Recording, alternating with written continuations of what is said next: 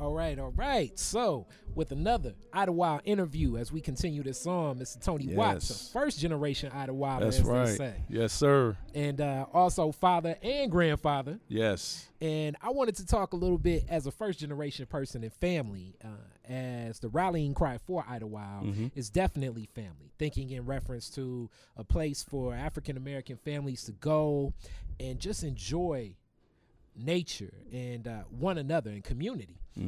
What has it been like for the little ones? So I'm guessing grandkids to go to Idlewild, and what are they doing when they get that experience? So I guess I should jump back and tell my story before I get going with that. But so as a new Idlewilder, we were introduced about 3 years ago. Okay. And it was actually we have a dinner club, a group of us that hang out and do different creative things. And we went to Idlewild as a part of, the House Music Festival. Okay. Shout out to Cedric. Okay. And so when we got to there, we went to the actual House Music Festival, kind of fell in love with the place. And so my wife and I, we've always gone to lake houses, rented lake houses, hung out in different areas. And so that was intriguing to us, and we always wanted to land somewhere where we could get a piece of lakefront property for our family. And most of the places we went, we enjoyed them, but when we got to Idlewild, we just kind of fell in love with the environment. We fell in love with the people. We fell in love with the, as Blair said, the camaraderie. And it seemed like everybody we met was just wide open, open arms, right? And so ultimately, we ended up buying property there from a visit to an event. And so that intrigued us enough to where we came back. We came back on our free time. We went to the tax auctions. We went, so we were intrigued from a standpoint of building a legacy for our family. Okay. And then once we started to introduce them, my kids who are in their, late 20s, early 30s, fell in love just like we did. Wow. Because, I come from a big family. So I got four brothers and I got two kids, and they came and we had a blast.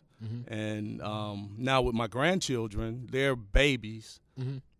They don't know yet what's in store for them. But our family, we purchased a home. My brother purchased a home. Wow. And so now at this point, we are branching out in Idlewild, if you will. So it's like the Watts family is about to be like, it's going to be like a corner. It's like, oh, man, you got to be one of them Watts kids. Look out. Look out. The street name, Watts Lane, baby. We're working on it. But, so that for us, it's it really is a new tree for us. So we're actually, just now starting to branch out up there, and so we're just loving it. We're having a great time. Okay. All right. So with that, that's really, I guess, what this interview and this programming is about, from getting a taste of it and saying, okay, I want not only to continue to experience this, I want to share this with my family, share this with the community. You Absolutely. Are the living testament to that whole experience. You know what? And it happened so organic. Like I said, we came to visit just for Summer Oasis. Again, shout out to Cedric. And that just started this whole movement within my family.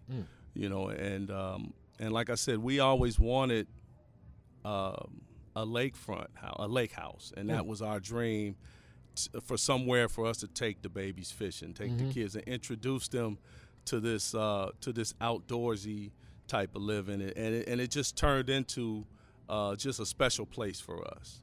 Okay. And we're still building and still growing up there. So the buying the property, what did it set you back? And I guess expensive is all relative to what you got. But was it very difficult? Rehabbing the property, was a lot needed in that, or did you find it not as big of a task as you thought? So we got kind of lucky. We bought one of the newer houses on the lake. Okay. Our house is only, I think, 15 years old. Okay. So we got really lucky in that aspect. But the first few houses we looked at, they needed a little work, but as far as investment. No, it's the property value is very reasonable right now. So this is from our perspective, it's a great time to invest in a town that's in some ways a blank slate, but it's a blank slate with so much personality, so much history, and the people up there are so beautiful that it just it's a great time, and it's a great time to see this resurgence that's happening up there right now. And is it your neighbors and the people up there? We know the people that have been there for generations, but are there just like common folk, or is it like one of those things where everybody is on the cusp of millionaire? Or is it just primarily down home black folks? What's the mix of the people there? So that's what's so fascinating about it is you got a little bit of everything. You really do, and you got individuals that'll come in the summer and stay for the summer, and then go back where they live, and you have people that'll come up periodically. They'll rent their home sometimes, and then they'll come and stay there for a few days or whatever. And then you got people that live there, and so. But the beautiful part about it is that they all make it work.